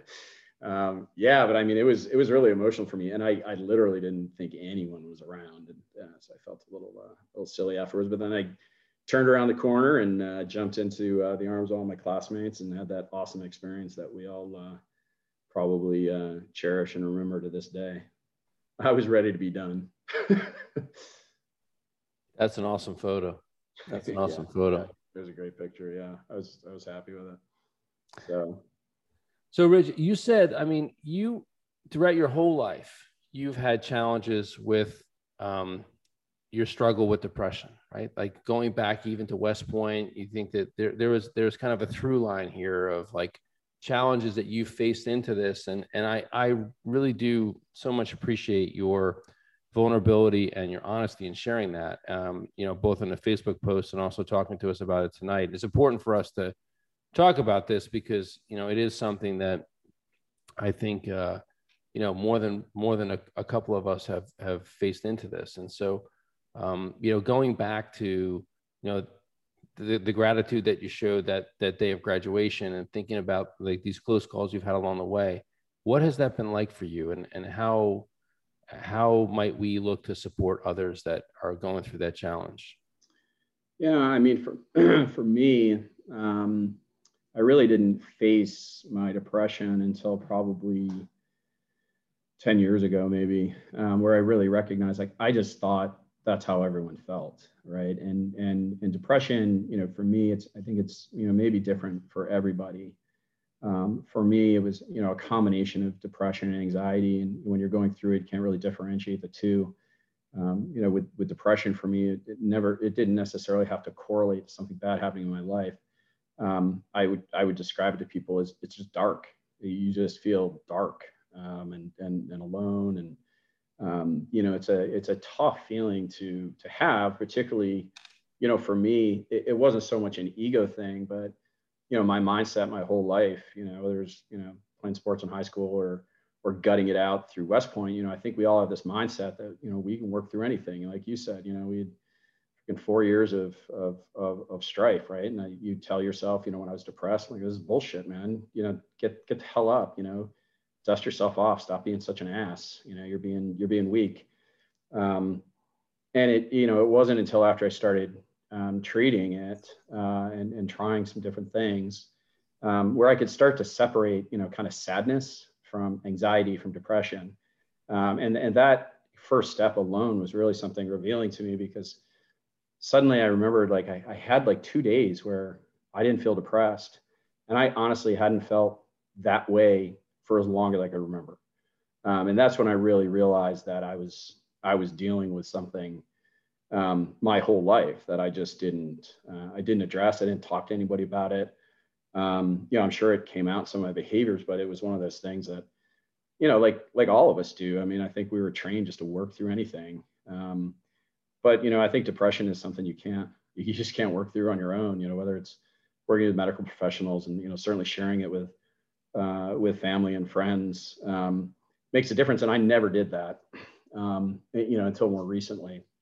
So, and again, I, I don't know if it was I, maybe it is a pride thing, maybe it's an ego thing. Um, but I, I also can kind of tell now um, that I've, you know, and I'll, I'll always battle it, I'm sure, um, you know, barring some miracle cure for this thing. But, uh, but I, I can sense it in people now too. Um, like you can see the signs, right? Um, and and you know I think for those of us who who struggle with you know a, a, an extreme form or severe form or strong form of it, um, you think you get good at covering it up, uh, but people that you know kind of know you, um, you know, they'll, they'll, they'll ask the questions. And you know, I have had people ask me like, you know, you doing okay? You know, you you seem like you're you know maybe struggling a little bit. And uh, so I found myself doing that. And if you uh, if you do that, even for me, you know, I was I, I, I would be able to open up and say, yeah, you know, I've just I've just kind of been battling this. You know, I'm I'm struggling. Um, you know, so I think if you you see it and I don't know if this is true or not, but uh, was it John John Cook? I think told me. Um, I think class of 99, 1991 has one of the highest suicide rates um, uh, at West Point. And I'll have to check with John on where he got that data, but he told me it when we were at uh, Totes' Totes' funeral. and I don't even know what that rate is or how high it's, it is, but it's true. It's yeah. True. So you know, you know, you know, clearly, uh, you know, all of us you know, who are, you know, kind of consider ourselves hard charging and all that, you know, we may be less capable of reaching out and asking for help. Um, and, you know, I just thought, you know, I was a badass. Like, this is bullshit. Like, I just kind of, it, it actually made it worse. I would just beat myself up. and I'd just be angry at myself because I felt like I was being weak. Um, but you got to reach out and, you know, you got to, it's, it's, it's got nothing to do with it. Right. It's, it's, it's such a, such an, uh, a misunderstood uh, um, disease uh, that you know I just realized like you know there were a few things I did that just kind of changed chemistry, um, and it, it wasn't situationally dependent. Now, you know you got to go through it and and and experiment with a bunch of different things. Um, which you know I haven't really varied a lot of my stuff, but talking to Vince afterwards, um, you know, there's some there's some new things I'm gonna to look into. And so there's there's help out there. There's incredible resources now too. And from a medical standpoint, um, there's really this uh, amazing. I think it was called TMA. Uh, it's a transcranial magnetic something TMS stimulation, um, which has shown like unbelievable results, uh, particularly Europe and Canada, where they actually treat PTSD with it as well. Um, but they treat actually, I think um, there is a program that is run by a West Point graduate class of 2002. His name is um, Joe Quinn. Hmm. And that, that TMS is the basis for this. It's, it's disassociating events with emotion. Yeah, they, they yeah they they actually um, they actually kind of map map your brain out, and they actually right. very very precise magnetic stimulation into certain regions based on what you're suffering from. So PTSD would be different than than pure depression, but it's I, I think they've um, used it for a number of, of things to include you know kind of even fibromyalgia and a handful of other things. But in the states, I think it's approved for depression and um, and, and one other thing which I, I can't remember what it was, but but you know it's it's it's a matter of I would not have known that or anything about it, you know, had I not reached out to to Vince. Um, and you know he was you know incredibly helpful and it took a lot for me to you know reach out to a classmate and say yeah man I'm like I'm I'm dying over here like I mean they're you know I can't tell you how many you know years I spent just just in darkness fighting it, just trying to just everything I could do to get out of bed in the morning uh, and function. And it's just it's a horrible feeling. Um, and you know I, am sure we all go through you know bouts of it, um, but if it's something that's been enduring or go, going on and off for for a number of years, you know I would just tell you you, you gotta you gotta reach out. And as soon as you start reaching out, you know you find that there's there's there's new alternatives because when you're in the middle of it, you just think it's never going to end. Um, and you know, I still have you know bouts and but but knowing that I've had those little blocks of time without it, I'm like, wow, there's hope. um, so yeah, I mean, you got to reach out and you know, especially our classmates, and you know, we go back to our tribe. Um, you know, I, I guarantee there probably would have been 50 people I could have called that you know would have uh, you know would have done something or weighed in or you know helped me talk about it and you know, I just didn't do it. So, uh, but I, I was glad I did when I reached out to Vince. Do you think are there any like environmental factors that make you more or less susceptible to having a depressive episode? Like, for instance, like a big transition in life, or not sleeping enough, or other other changes, or like like to what extent can you be affected by external environmental factors? Is what I'm saying. Like, yeah, I mean, biological yeah, I mean, I think you know what I found now is you know during high periods of stress, which of course running a startup that loses money every year for nine years tends to you know take a little bit out of you. Mm-hmm. Uh, that tends to translate to me more as anxiety than depression, but it used to just spin me into depression. You know, it was and it was just a battle, like just literally like getting up every day was was an effort. Um, um, so now what I find is you know certainly like sleep, diet, um, is, is big for me. I, I do not sleep well. Um, fortunately, the last probably four or five months, I probably slept better than I have in, in a long, long time. But, you know, I, I used to run on, you know, maybe two to maybe four hours of sleep a night.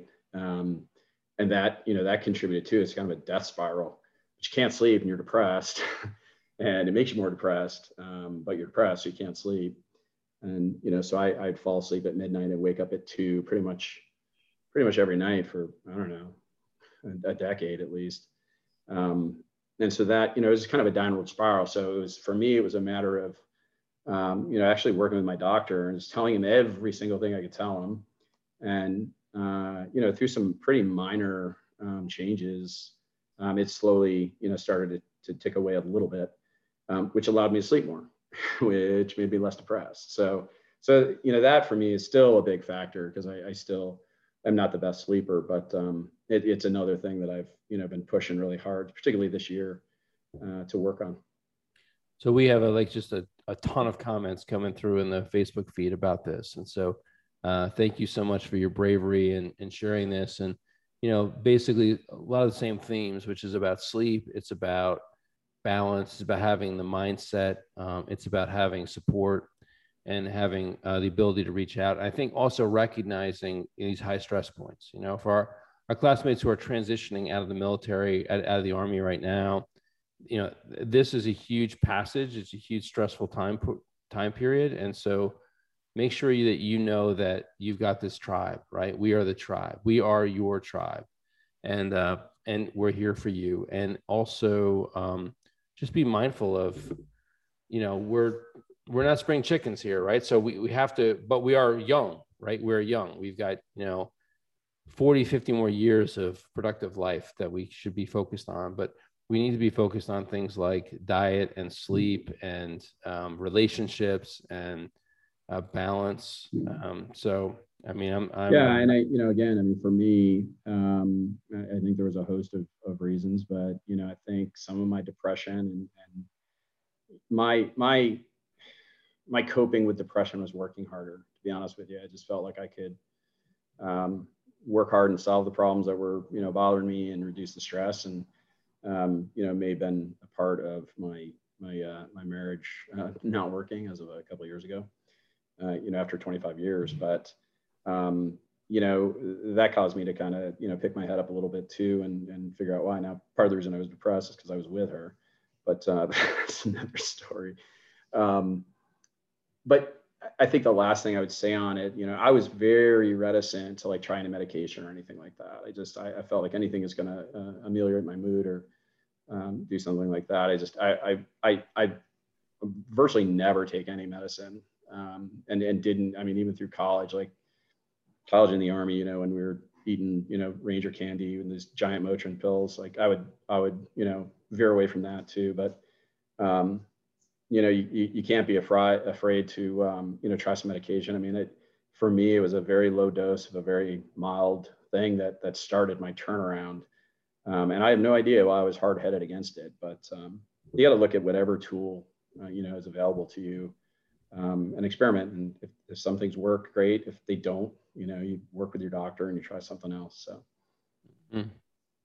I mean, think the, the, reality of it as well is that your body changes over time, right? So the yeah. chemistry of our of our brains and our system, it's like different at age 53 or 52 yeah. than it was at age 18. So yeah, and you're you're and you're facing, you know, just you're it's it's a you know, I, I really think this is a time in our lives, at least what I'm experiencing with my friends, both you know from West Point and, and outside of that.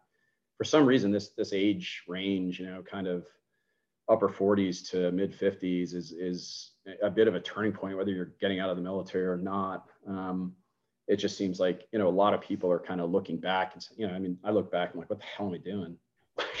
How the hell did I get here? You know, it seemed like a, a group of uh, simple decisions, and you know, I've landed here and uh, and where I'm at. So I, I, think it's just a time in our life too, where you know you start to get introspective, you start to look at the past, you start to realize you don't have a lot of time um, from a professional capacity or working capacity. And, you know, we, a lot of us have kids. I've got a 11 year old boy who's, uh, who's way too smart. Uh, and I'm not going to be able to afford to give, send him to uh, school if I keep this up, and this entrepreneurship thing.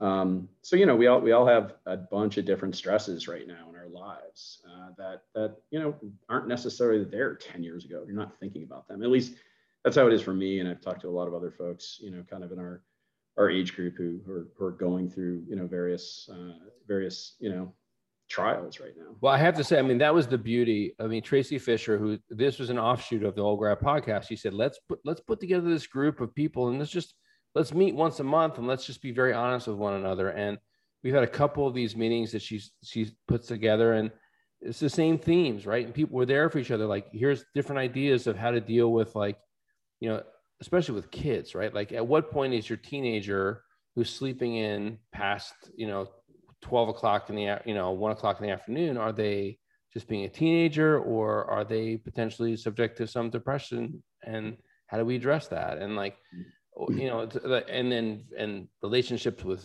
with spouses and aging parents and um, paying for college and cha- transitioning to new roles you know we're we're in this together. We are one big tribe right? And so that's that's the beauty in this one of the unintended but beautiful uh, byproducts of the of the old grad podcast was that this that this team was was this team of of of healthy leaders was was was formed. So yeah that's fantastic.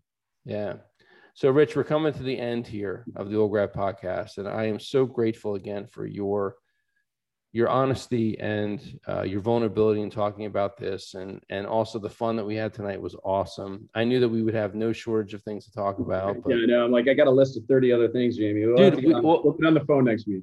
Well before we hang up before we hang up i, I want to give you the mic. I want i want to talk about i want to talk about i want you to talk about like this um you know w- any kind of final thoughts uh, that you have. And um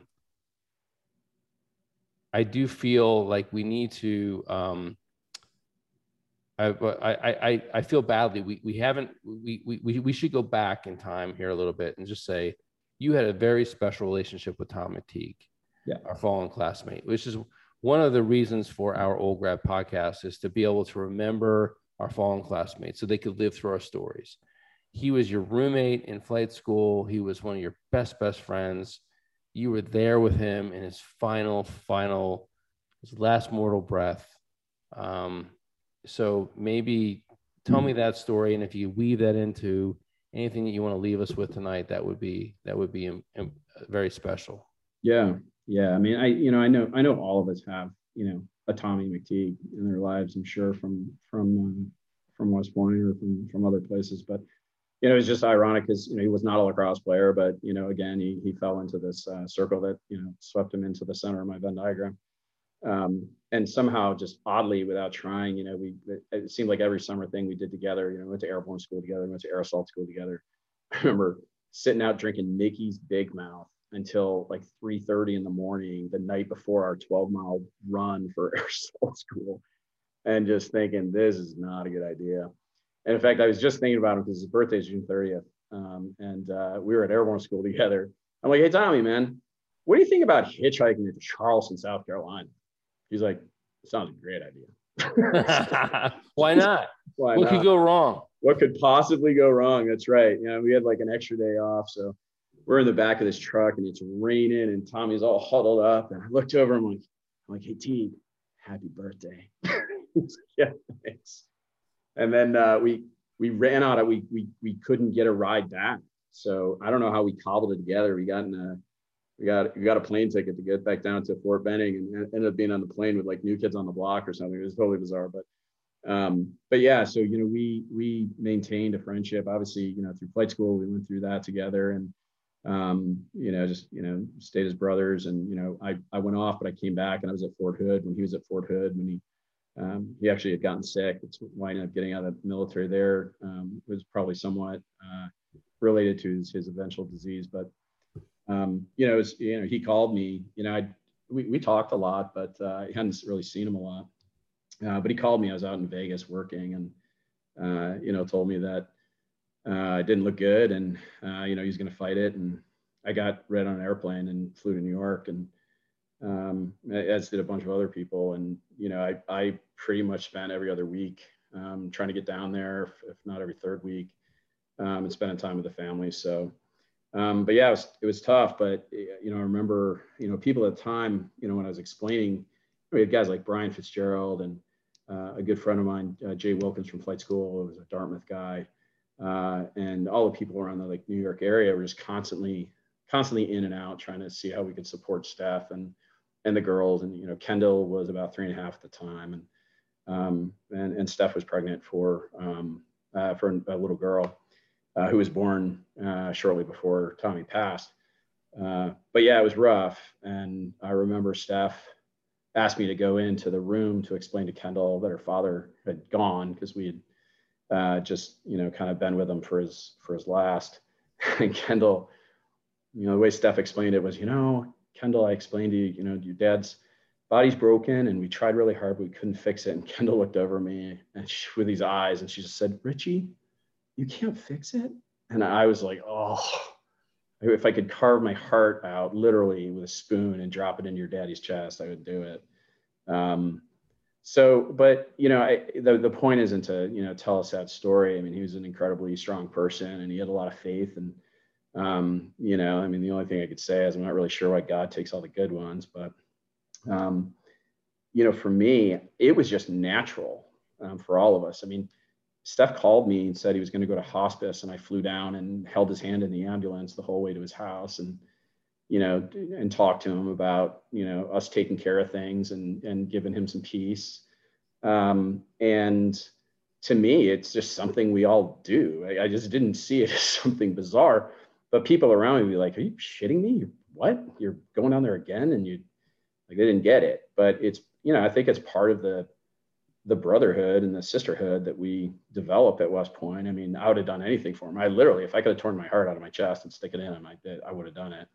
Um, so I just thought it was normal, and and seeing people from the outside, their perspective, um, made, you know, just made me realize really for the first time how special, you know, how special this, this kinship we have uh, this brotherhood, um, where we would pretty much drop anything and do whatever it takes. And it's not, it, it just goes without thought. You just do it. so, you know, for me, I was really kind of like skeptical at West Point.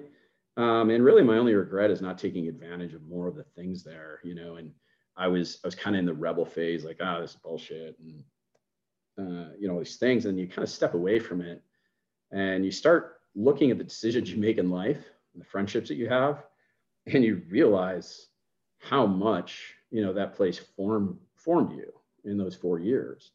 Uh, but it takes some separation. I think at least it did for me. I didn't go back for 10 years. Um, and then I didn't go back for another like eight. Um, and now I go back and, you know, you find, you know, a sense of pride. And, you know, I think of all my, my friends when I was there and you walk around and have all your flashbacks and, you know, we're, we're blessed to have, you know, classmates that are there that welcome us in with open arms, like, you know, Mark and Holly and, and, uh, and Cook and those guys, Hartley. So, you know, for me, it took me a long time to realize what a very special place it was. Uh, and that really, I was just honored to have the people around me care about me as much as I care about them. You know, you, you feel like you don't even deserve it, right? But um, it took me a long time to realize how special it was. And, you know, now I'm like, now that now it's like constantly like, it's just army this, army that. Like I've turned into, what do we just call them? Gray hogs? Yeah, I think like whatever it is. Um, yeah. So uh, I, uh, I definitely shifted gears a little bit. I, you know, like I said, like, you know, James said, we were just out for, uh, for Holly's, uh, uh, retirement ceremony and just driving around, you know, you start to feel, you start to feel honored. Um, and so I, I never really felt proud, um, but I certainly just feel honored, you know, when I go there now. So um, it's something I'll be able to latch onto for a long time. Well, thank you for that perspective. How blessed we are to be connected the way that we are through our class, through the long gray line, you know, and just as you were there holding Tommy McTeague's hand in the ambulance, I mean, we want to be there for each other like this, right? And so um, we want to make sure that um, we see people at our reunion, but we want to be able to be connected beyond that. And so we should make a point, like reach out to classmates, connect with people you haven't connected with in a long, long time. Um, you know, life is for living, like like Kenny Mintz said, life is for living. Let's let's let's make that happen. So yeah, the alternative sucks. Yeah. well, Richie, thank you again for joining us for the Old Grad podcast. I'm gonna let the credits run out, but you can hang on for a little bit, and we'll uh, thank you everybody. Thank you for joining us for this edition of the Old Grad podcast. Yeah, thanks, Jamie. Thank you. Thank you for joining us on this edition of the Duty Shall Be Done Old Grad podcast. Please check back on this Facebook page for information about featured guests and upcoming episodes of the Duty Shall Be Done Old Grad podcast.